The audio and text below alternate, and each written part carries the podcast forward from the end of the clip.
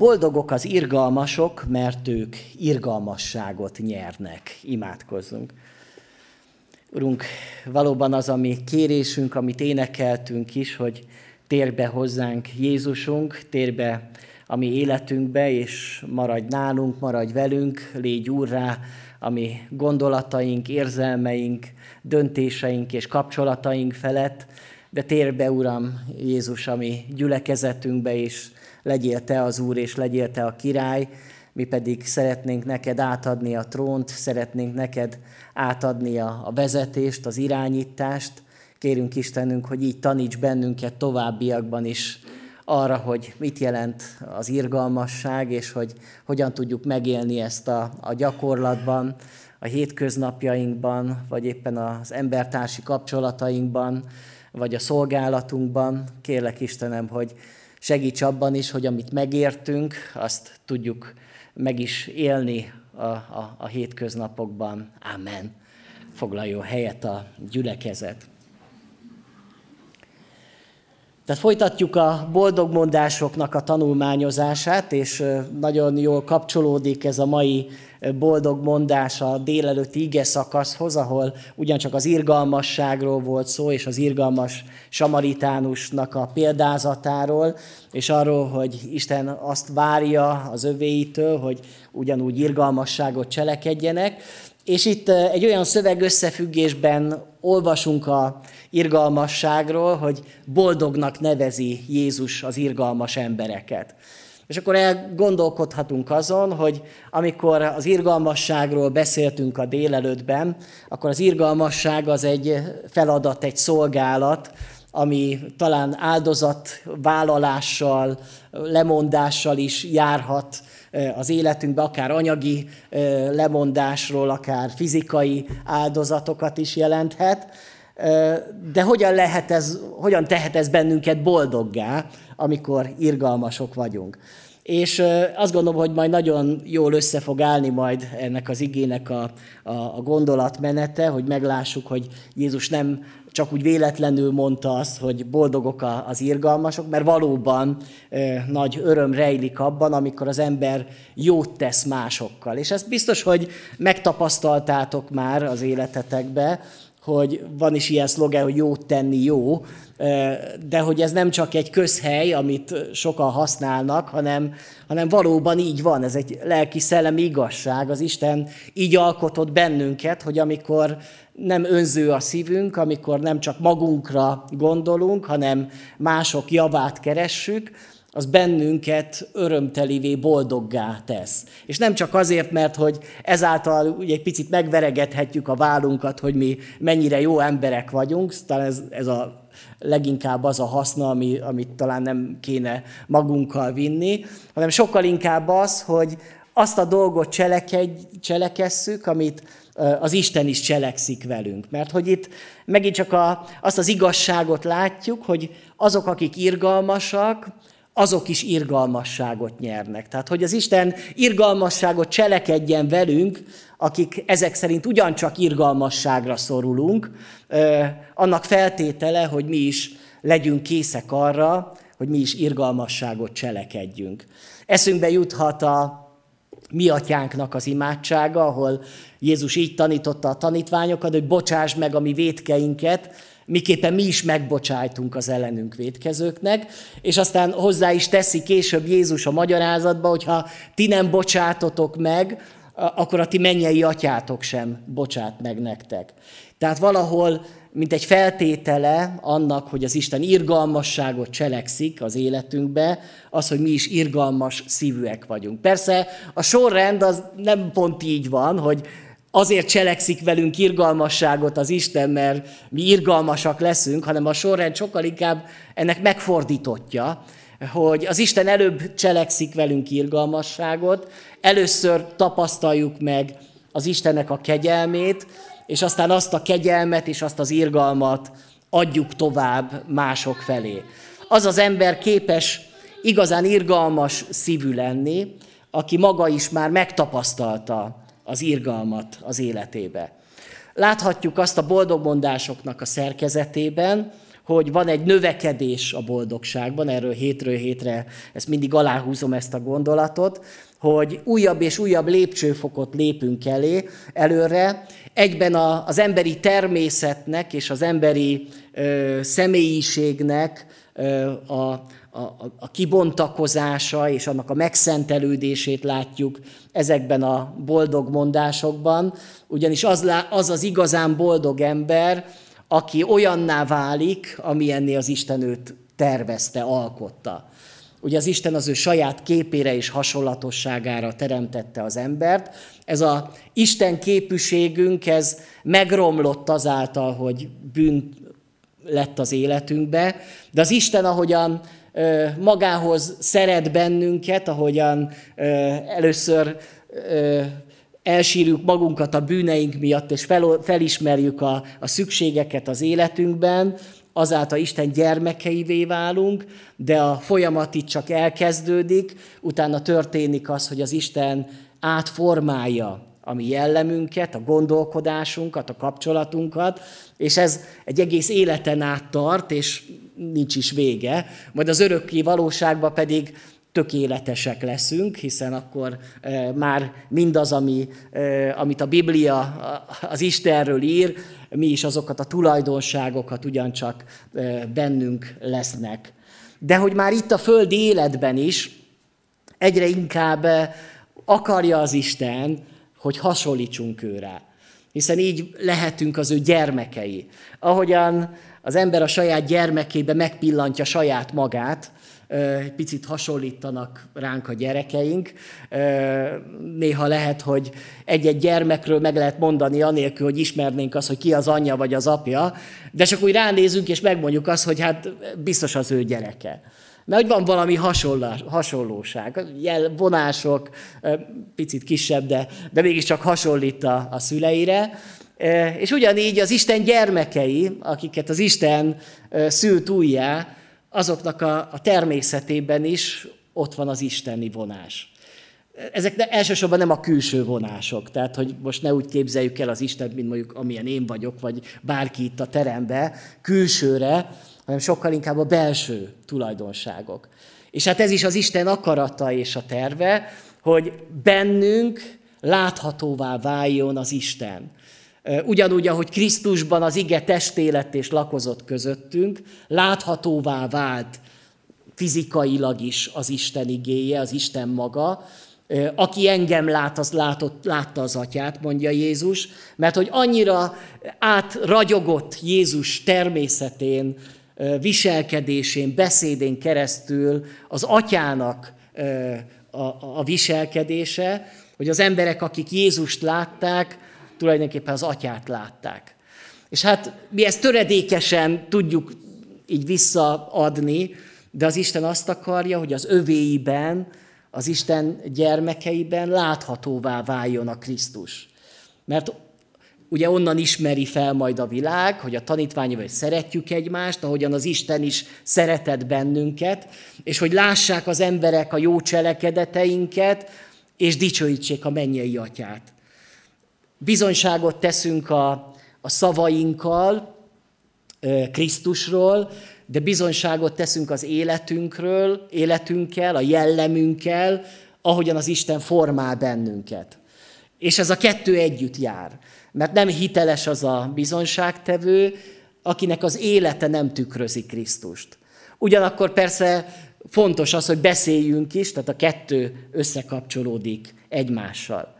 Másrészt, másrészt azt is láttuk a boldog mondások szerkezetében, hogy hasonlóképpen, ahogyan a parancsolatoknak is két kőtáblája volt, és az egyik kőtáblán a, a, az Istenhez kapcsolódó parancsolatok voltak, a másik kőtáblán pedig az emberekhez, emberekkel kapcsolatos parancsolatok.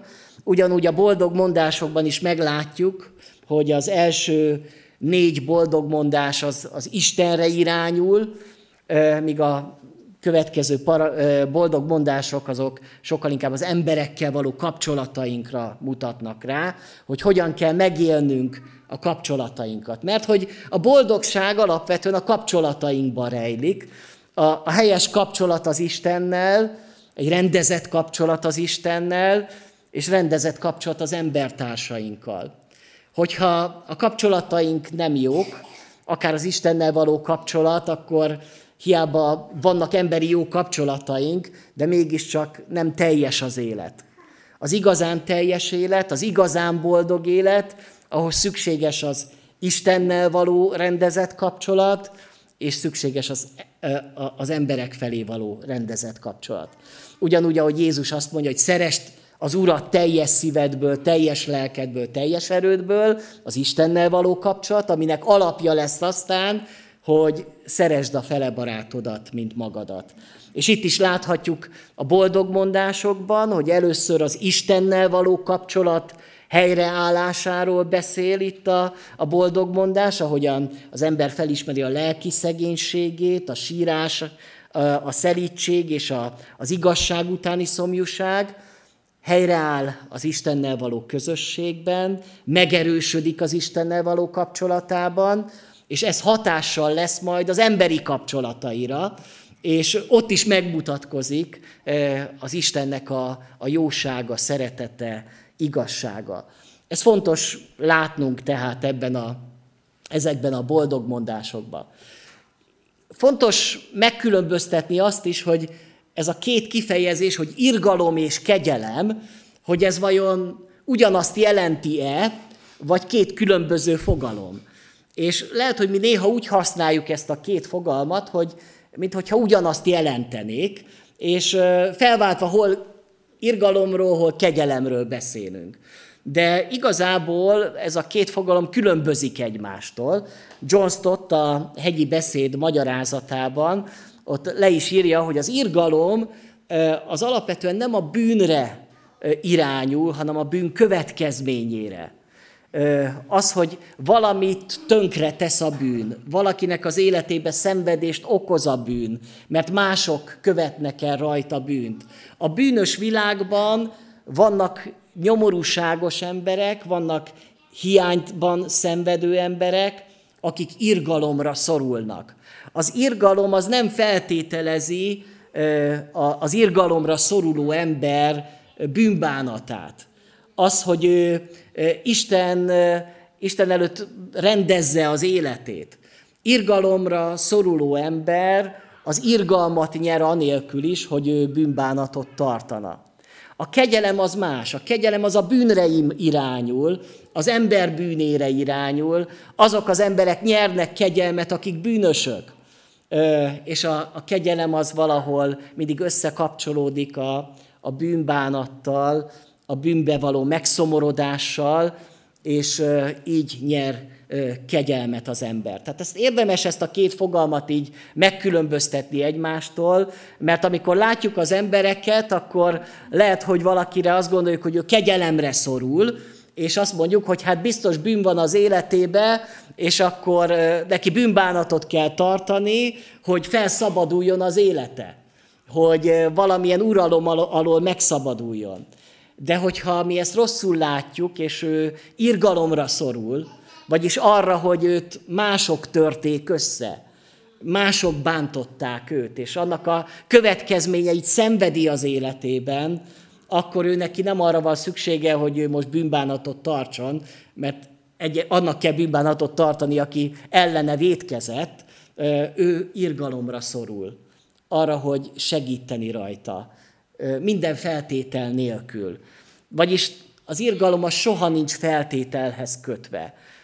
Az irgalom az ugyanakkor nem is jár, hiszen ebben az értelemben olyan, mint a kegyelem, amit nem lehet megérdemelni, de olyan, amit az Isten ad az ember számára.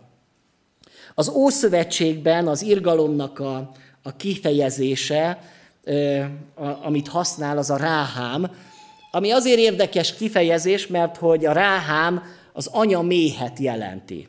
Most először nem is értettem, hogy hogyan kapcsolódik össze az irgalom az anyaméhel, de hogy ha jobban belegondolunk, hogy az a biztonság, amit egy kisgyermek él meg az anya méhében, ahol tényleg körülöleli az, Isten, az anyának a szeretete, hát így körül ölel bennünket az Istenek az irgalma Az Isten irgalmában élünk. Az irgalom nélkül mi megszűnnénk létezni, mi elpusztulnánk. Gondoljunk így az Isten irgalmára, ami úgy, úgy, úgy körülzár bennünket, ami, amiből nem is nagyon lehet kitörni, mert az, az mindig jelen van. Picit ez az Istennek egy ilyen anyai tulajdonsága, nőies tulajdonsága, hogyha, hogyha ezt a kifejezést nézzük. Másrészt azt a kifejezést is használja az Ószövetség, hogy hánán, ami azt jelenti, hogy lehajlás, hogy valakihez odahajolok, hogy oda térdelek, és lemegyek arra a szintre, ahol ő van, akár a porban, ahol, ahol ő, ő szenved. Tehát érdemes ezt a két kifejezést jól értelmezni, hogy mi az irgalom és mi a kegyelem. Persze néha az, azért bonyolult, mert a Biblia is néha keveri, tehát majd fogunk erre is látni majd példákat. Még egy picit jobban körülírva, hogy mi is az irgalom. Az irgalom az mindenképpen együttérzéssel jár. Van egy érzés benne, de nem csupán érzés az irgalom, de mindenképpen megindítja az embernek a szívét. Szánalommal is jár együtt, ugyanakkor mindenképpen egy aktív cselekedet, egy aktív szeretet, egy segítő szeretetet jelenti. Nem marad meg az érzelmeknél, hanem mindenképpen cselekvésre készteti az embert. Az irgalom az olyan, mint egy szemüveg az emberen, hogy az irgalom szemüvegén látva a világot, másképp látjuk az embereket.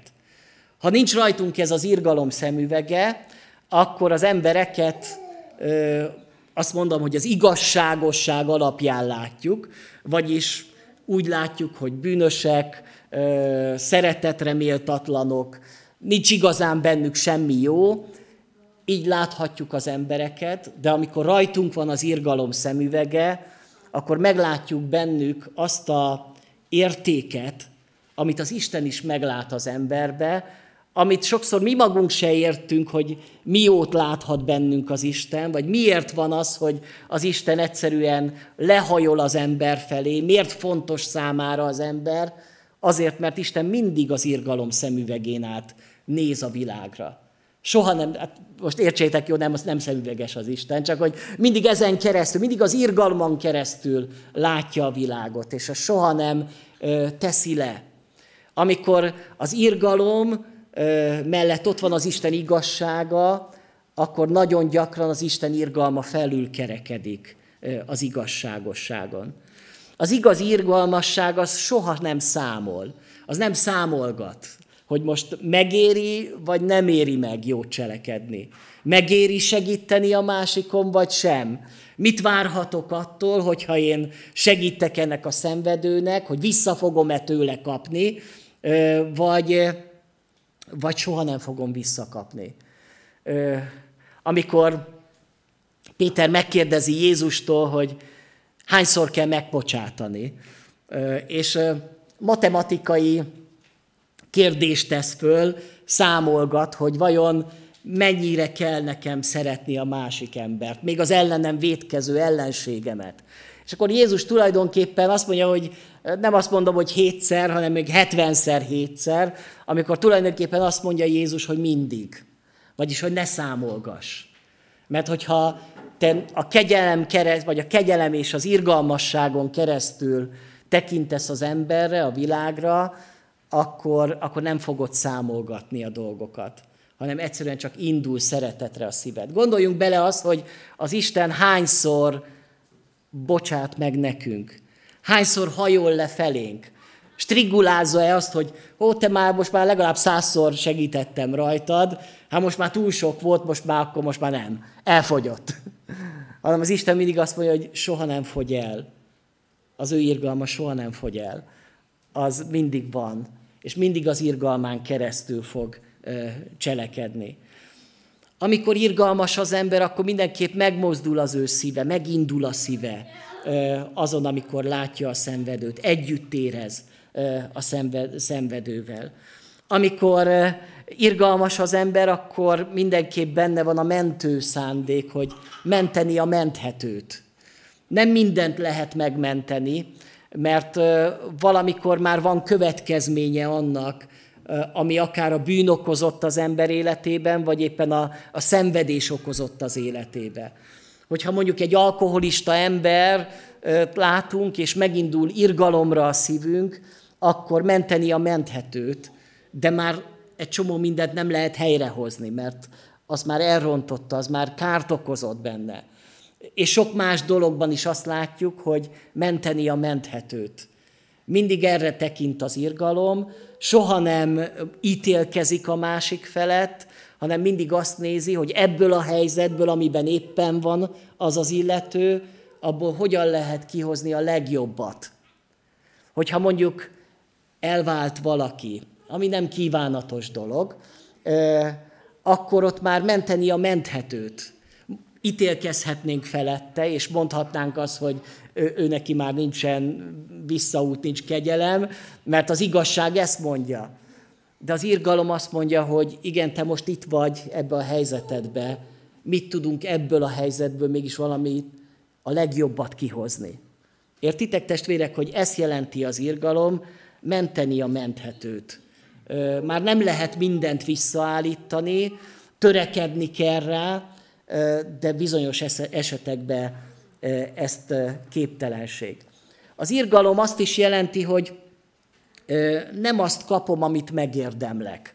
Ugyanúgy, mint a kegyelemnél, amit érdemelnék, az lehet, hogy éppen az, hogy a másik megvetését, a másiknak a, a közönyét érdemelném.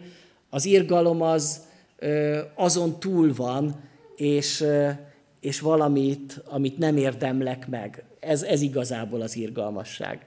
Az irgalom az kiemeli az embert az önzésből, hiszen összekapcsolódik az irgalom a szeretettel. Ez, ez, az, ez a szeretetnek valahol egy lényegi tulajdonsága. És hogy milyen jó az, amikor az ember képes felülemelkedni az önzésén, és képes, képessé válik arra az isteni szeretetre, ami feltételek nélküli. És már délelőtt is volt róla szó, hogy mennyire fontos egy olyan világban az irgalom, ahol irgalmatlanság van, ahol mindenütt irgalmatlan dolgokkal találkozunk. Egy irgalmatlan világban igenis jel és bizonyságtétel az irgalmasság, amikor az irgalmasság megjelenik. Bizonyára a testvérek is sokszor találkoznak vele, amikor elmondják azt, hogy mi baptisták vagyunk, akkor mi fog az embereknek eszükbe jutni? A baptista szeretett szolgálat. Miért? Mert őről tudják, hogy mennek segíteni, ahol szenvedő van. Ezt még a világ is észreveszi. Erre felfigyel a világ. Mert egy irgalmatlan világban kik azok az emberek, akik pénzt, energiát nem kímélve mennek segíteni másokon. És hogyha igazán jó bizonyságtevőt akarunk lenni, akkor az irgalmasságban kell előjárnunk, hogy lássák az emberek. Persze nem úgy irgalmasnak lenni, hogy mindenütt fotózkodunk, hogy figyeljetek, most adtam egy zsák krumplit, és akkor fotózkodok, hogy figyelj, most adom a krumplit, és akkor mindenhová kiposztolom, hogy lássák, mennyire irgalmas vagyok, mert erre azért igaz az, hogy ne tudja a jobb kézben, hogy mit, mit csinál a bal. Tehát, hogy ne azért tegyek jót a másikkal, hogy ennek legyen valami reklámértéke, vagy ebből hasznot húzzak. Mert akkor már tulajdonképpen elvettem az én jutalmamat. hanem csak azért tegyek jót a másikkal, mert hogy teszem a jót önzetlenségből. A világban sokszor látjuk, hogy az erősek győznek, és a gyengék vereséget szenvednek. És az irgalom az mindig a gyengék felé fordul, a kiszolgáltatottak felé fordul, a vesztesek felé fordul. És a világban, hogyha látjuk a környezetünket, mindig sokkal több lesz aki, aki vesztes lesz, mint aki győztes.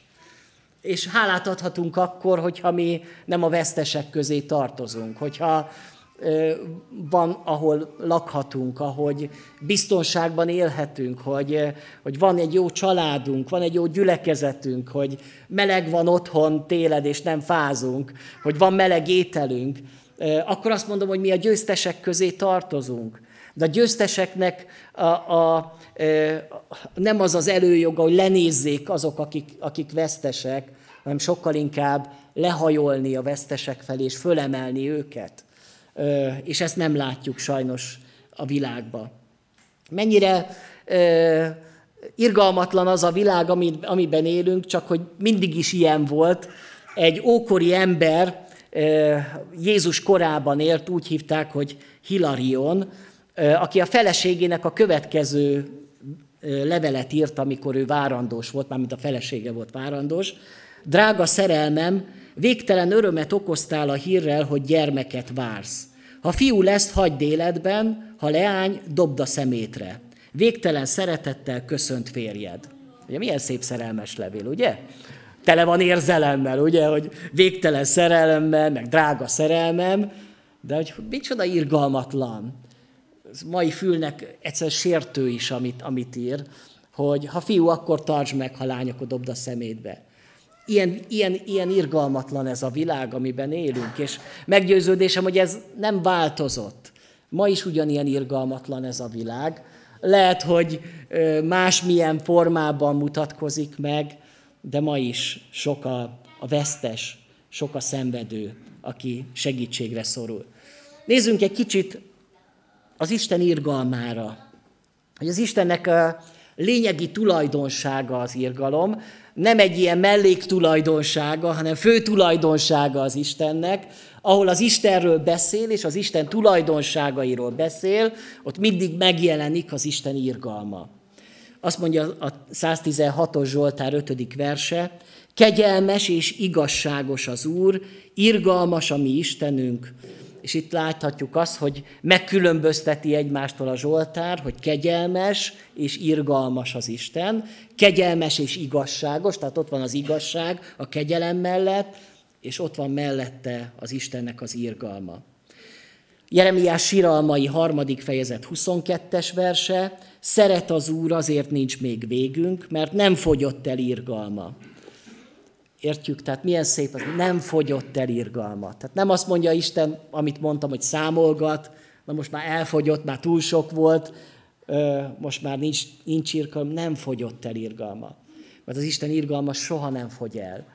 És azt mondja Jeremiás ott a, a romokon fájdalmait kiöntve Isten előtt, szenvedve, siránkozva, hogy már azt hiszem, hogy nincs semmi reménységünk, de azt mondja, újra átgondolom, és reménykedni kezdek, mert hogy szeret az Úr, és még nincs végünk. És nem fogyott el az irgalma. És amiben Jeremiás belekapaszkodik ebben a elképesztő helyzetben, most gondoljunk bele, hogy a babiloniak lerombolták a templomukat, a népnek a jó részét fogságba vitték, családokat szakítottak szét, a város romokban áll, és Jeremiás a romokon ücsörögve írja ezeket a, a proféciákat és, és énekeket, de átgondolja, hogy még ebben a helyzetben is van remény. Mert mi a mi reménységünk? Az, hogy nem fogyott el az Istennek az irgalma. És hogyha bármilyen mélységbe jutott az életünk, bármilyen ö, mélyre jutunk, akár a világ is, bármilyen mélységben van, és úgy látjuk a hírekből, hogy, hogy, hogy ezt már lehet, hogy nem is lehet fokozni, azt a sok ö, gonoszságot, ami van a világban, akkor még mindig ott van, hogy nem fogyott el az Úr irgalma. És azért nincs még végünk. És akkor, hogyha ebbe belegondolunk, akkor még mindig van remény, akkor még mindig van, amiért érdemes harcolni, és érdemes imádkozni. Azt mondja az 5 Mózes 4-be, ha nyomorúságban leszel, és utolérnek mindezek a dolgok, de végül megtérsz Istenedhez az Úrhoz, és hallgatsz a szavára, akkor mivel irgalmas az Isten az Úr, a te Istened, nem hagy cserben, és nem hagy elpusztulni nem feledkezik meg az atyáiddal kötött szövetségről, amelyet esküvel fogadott meg nekik. A, az irgalom összekapcsolódik az Isten hűségével és a szeretetével, vagyis, hogy nem feledkezik el az Isten rólad, és továbbra is hűséges lesz hozzád, és hogyha nyomorúságban leszel, és utolérnek téged a rossz dolgok, már pedig ha akarjuk, hanem az életbe utolérnek bennünket, például az öregséget nem tudjuk kikerülni, a betegségeket hiába próbáljuk, de utolérnek bennünket, de azt mondja, hogy ha az Istenhez kiáltasz, akkor mivel ő irgalmas Isten, nem hagy téged cserben. És ezt az Isten ígéri meg számunkra, ez a Bibliában van leírva, és lehet próbára tenni az Istent. Vagy van-e valaki, aki azt mondja, hogy engem cserben hagyott az Isten. Én nem tapasztaltam meg az Isten irgalmát, amikor szükségem volt rá.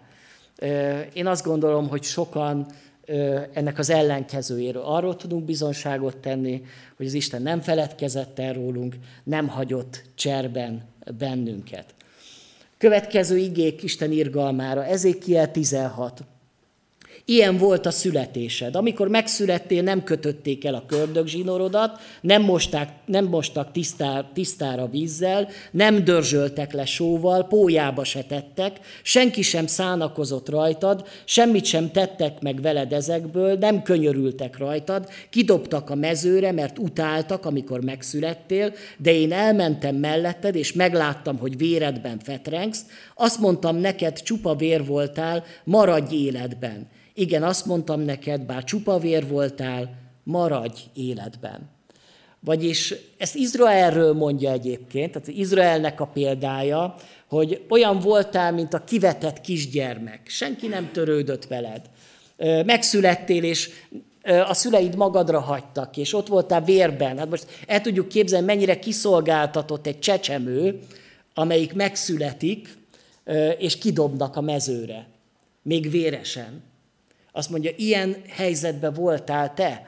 De amikor elmentem melletted, ugye irgalmas samaritás elmegy mellette, meglátja, megszánja, azt mondja, könyörültem rajtad, és azt mondtam, hogy maradj életbe.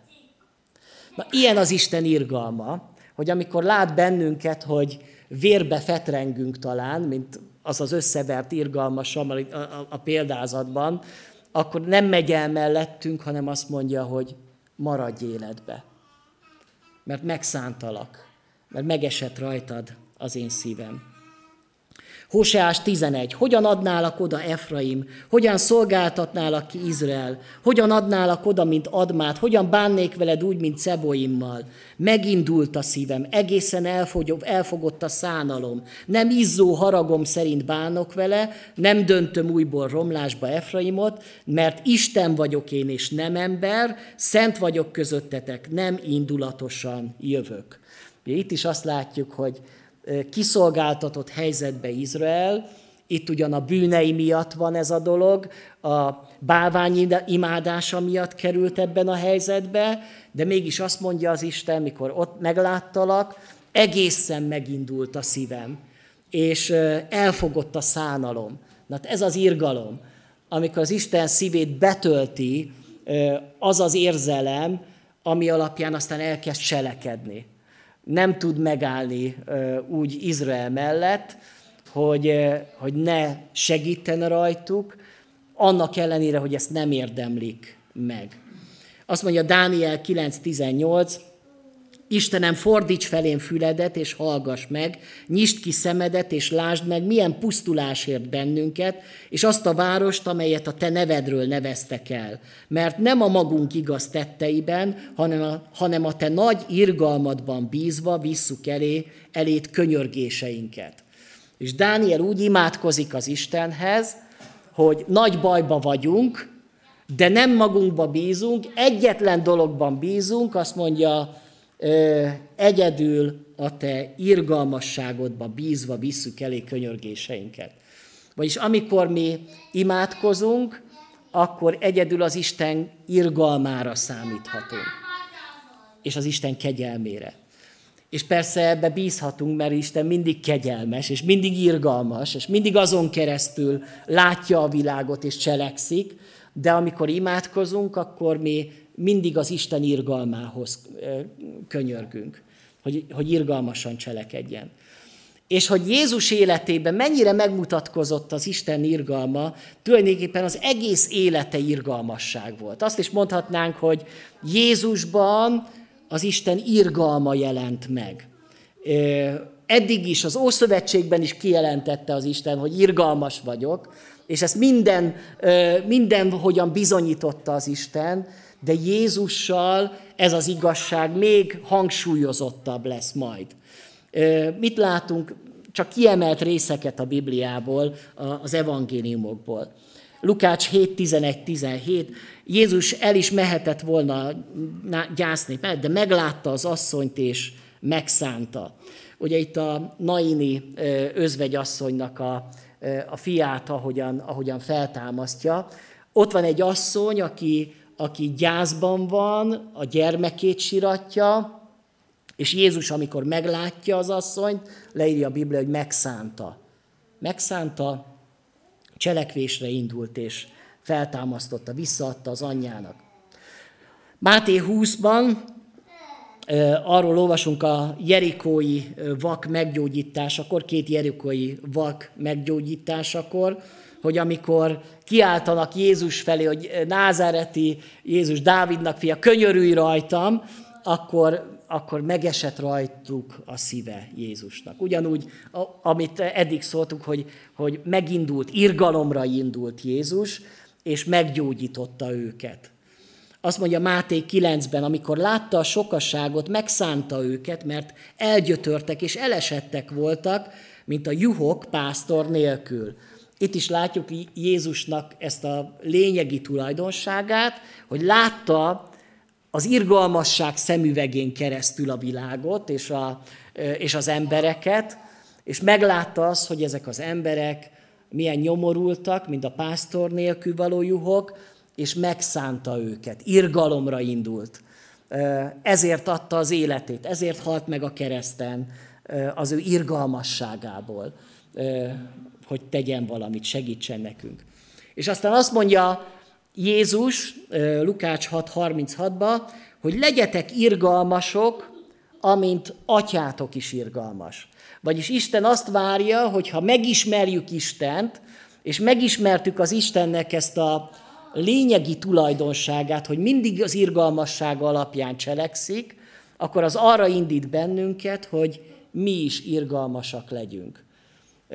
Talán ez a bizonyíték annak, hogy mi megértettük az Isten igazságát, az Isten kijelentett igazságát. Hogyan működik ez a gyakorlatban? Hogyan működik ez a, a szükségben levők felé?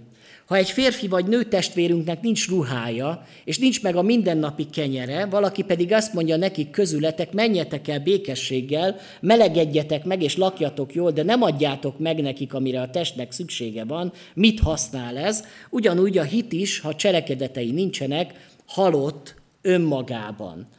Tehát itt azt mondja ugye a szükségben levők felé, hogy az irgalmasság az mindig a szükségek betöltésére törekszik. Ezért lényeges az, hogy a, a missziónk az nem csak annyiból áll, hogy evangéliumot hirdetni az embereknek, hanem hogy meglátni a szükségeiket is. Az is az egyház küldetése, hogy a szegényeknek ételt adjon, hogy a ruhátlant felruházza, és a, a szenvedőnek enyhítse a, a szenvedését. Ez hozzá tartozik a szükségben levő felé. Mert ugye Jézus úgy fogalmazza meg ugye a hegyi beszédbe, hogy amit szeretnétek, hogy az emberek veletek tegyenek, ti is úgy tegyetek velük. És hogyha lehet, hogy mi soha nem voltunk ilyen helyzetben, hogy nem volt ruhánk, de akár bele is kerülhetünk egy olyan helyzetbe, hogy nincs ruhánk, vagy nincs élelmünk. Mit szeretnénk akkor, hogyha ilyen helyzetbe kerülünk? Hát valószínűleg azt szeretnénk, hogy valaki segítsen rajtunk. És azt mondja Jézus, hogy amit ti szeretnétek, hogy az emberek cselekedjenek veletek, ti is aképpen cselekedjetek. Ez ebben van tulajdonképpen a, a törvény megfogalmazva az aranymondásban. Azt mondja 1 János 3.18, gyermekeim, ne szóval szeressünk, ne is nyelvel, hanem cselekedettel és valósággal. Tehát valóságos segítség, valóságos ö, ö, odafordulás, tehát nem csak a nyelvvel, a szavakkal, hanem, hanem tettekkel a szenvedők felé. A bűnösök felé hogyan nyilvánul meg az irgalmasság? Tudja meg, hogy ha aki megtérített egy bűnöst a téveigés útjáról, megmenti annak lelkét a haláltól, és sok bűnt elfedez. Megmenti annak a lelkét a halálból. Ez is az irgalmasság és a kegyelemnek a cselekedete, látva annak az embernek elveszett állapotát, indul az ember cselekvésre.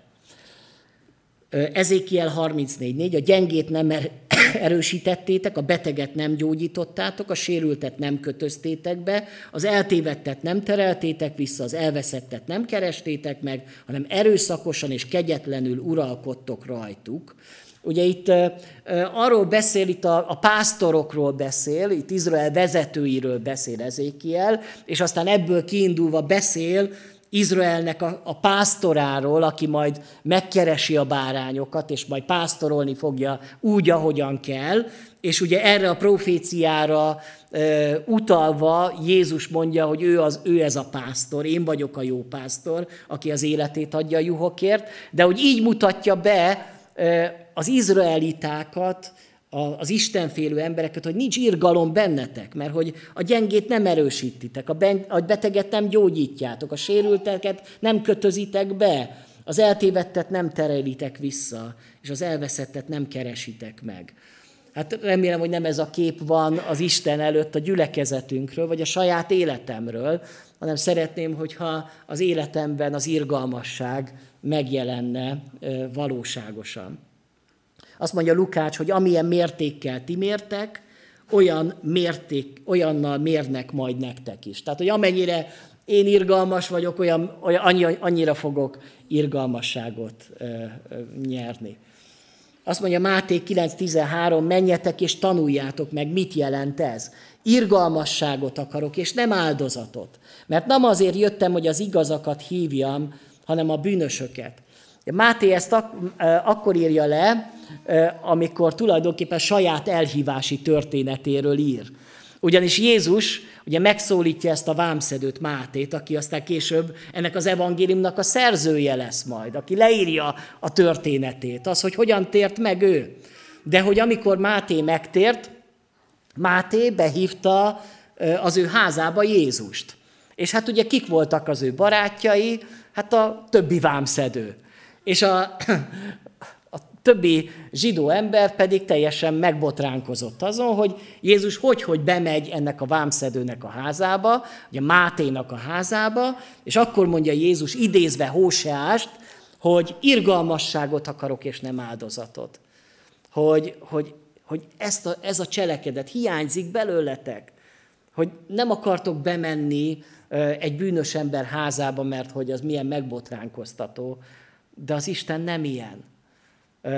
Hogy értsétek meg az Isten, Istennek milyen szíve van, és ti is bárcsak így cselekednétek. Jézus elmondott egy példázatot is arról, amikor valaki irgalmasságot nyert, de aztán nem volt irgalmas az ő szíve. Ismerjük a gonosz szolgának a, a példázatát, ahol, ahol ugye arról van szó, hogy ez a gonosz szolga rengeteg sok pénzzel tartozott az ő urának és gazdájának. Mindjárt pontosan meg is keresem, hogy, hogy hogyan van ez megírva. Tehát azt mondja, hogy tízezer talentummal volt adósa. Ez egy olyan elképesztő összeg, amivel nem is tudom, hogyan tudott adósa lenni, mert hogy egy talentum az körülbelül 47 kiló arany, na most az tízezer, tízezerrel megszorozva, az egy olyan nagy összeget jelent, amit egy ember egész életén át, hogyha dolgozik, még akkor se keres annyit. Tehát, hogyha nyer az ember a lottó ötösön, még akkor se tudja kifizetni ezt az adóságot. Ez tulajdonképpen arról szól ez a példázat, mert ez elképeszt, elképzelhetetlen, hogy valaki ekkora adóssággal rendelkezzen, hogy az ember Isten felé olyan nagy adóssággal bír, amit soha egész életében nem tud kifizetni. És azt mondja, hogy amikor ez, a szolg, ez az ember elment az ő urához, és azt mondja, légy türelemmel hozzám, és mindent megfizetek neked, ugye nem tudom, hogy hogyan, de az úr pedig megszánta a szolgát, elbocsátotta, és elengedte az adóságát. Vagyis itt is az irgalmasságot látjuk, tehát, hogy megszánta, szánalomra indult a szíve, irgalmas volt, és elengedte az adóságot. És akkor jön ugye a, a szolgatárs, aki összetalálkozott a szolgatársával, aki száz dénárral tartozott neki. Ugye a, ott volt egy tízezer talentumos adóság, és itt pedig van száz dénár, ugye száz napi munkabér. Azért ez már nem olyan nagy, mondjuk azt mondjuk, hogy ez három havi munkabér, azért most soknak tűnik, de azért ezt még vissza lehet fizetni, ezt, ezt még lehet törleszteni. De ő annak ellenére, hogy ő irgalmasságot kapott, nem viszonozta az irgalmat, hanem azt mondja, hogy megragadta, folytogatni kezdte, és ezt mondta neki, fizes meg, amivel tartozol, és a szolgatársa leborult előtte kérlelte, légy türelemmel hozzád, és mindent megfizetek neked, de az nem engedett, hanem elmenve börtönbe vetette őt, amíg meg nem fizeti tartozásait. Tehát az irgalmat nyert szolga irgalmatlan volt az embertársával, és ezért az az első gazda, mikor megtudta, akkor visszavonta az ő irgalmát. Mert ugye mit, mit mondja, hogy gonosz szolga, elengedtem minden tartozásodat, mivel könyörögtél nekem, nem kellett volna, hogy neked is megkönyörülnöd a szolgatársadon, irgalmaznod a szolgatársadnak, amint én könyörültem rajtad, hogy én irgalmas voltam hozzád, Harag, haragra lobbant az ura, átadta őt a hóhéroknak, amíg meg nem fizeti neki az egész tartozását. Így tesz majd az én mennyei atyám is veletek, ha szívből meg nem bocsátotok, minden, bocsátotok mindenki az ő atya fiának. Vagyis itt azt mondja, hogy az Isten megelőlegezte az ő irgalmát és kegyelmét, már megkapta, de visszavonta azután, hogy látta, hogy irgalmatlan szíve van ennek az embernek. Mi már mindannyian irgalmat és kegyelmet nyertünk, hiszen Isten gyermekei vagyunk. Ott voltunk a bemerítő medencébe, bizonyságot tettünk róla, az Isten irgalmáról és kegyelméről. De vajon a szívünk irgalmas és kegyelmessé vált-e? Mert hogyha irgalmatlan szívünk van, akkor az Isten azt mondja, hogy én adtam neked de azt visszavonom. Tulajdonképpen az üdvösségével játszik az a hívő ember, aki irgalmatlan, és nem tanúsít irgalmat. Azt mondja ugye, ha az embereknek megbocsátjátok védkeitek, nektek is megbocsát mennyei atyátok, tehát ez a viszonzásnak ez az elve, tehát hogy Isten figyeli azt, hogy, hogy mennyit tanultunk meg az ő irgalmából, és abból mit élünk meg és valósítunk meg a gyakorlatba, és így értjük meg a, a, a felolvasott igeverset, hogy ugye boldogok az irgalmasok, mert irgalmasságot nyernek. Vagyis már irgalmasságot nyertek, de mivel ők irgalmasak, ezért az Isten nem vonja meg az ő irgalmát tőlük, hanem az ő irgalma velük lesz, és végig kíséri az ő életüket. Még egy csak ez, tényleg csak egy utolsó gondolat, hogy az irgalom létezik, mint lelki ajándék. Minden hívő ember irgalmas kell, hogy legyen, hiszen Istennek irgalmas a szíve. De Isten ad valakinek ilyen lelki ajándékot. Ez ugyanolyan lelki ajándék, mint a tanítás, a profétálás, az evangelizálás, Róma 12, 7, 8-ban, ha valamilyen más szolgálat adatott, akkor abban a szolgálatban munkálkodjunk. A tanító a tanításban, a buzdító a buzdításban, az adakozó a szerénységben, az előjáró igyekezettel, a könyörülő pedig jókedvel. És itt ez a könyörülő, ez az irgalmas. Tehát valakinek az Isten ad irgalmasság kegyelmi ajándékát. Mit jelent az?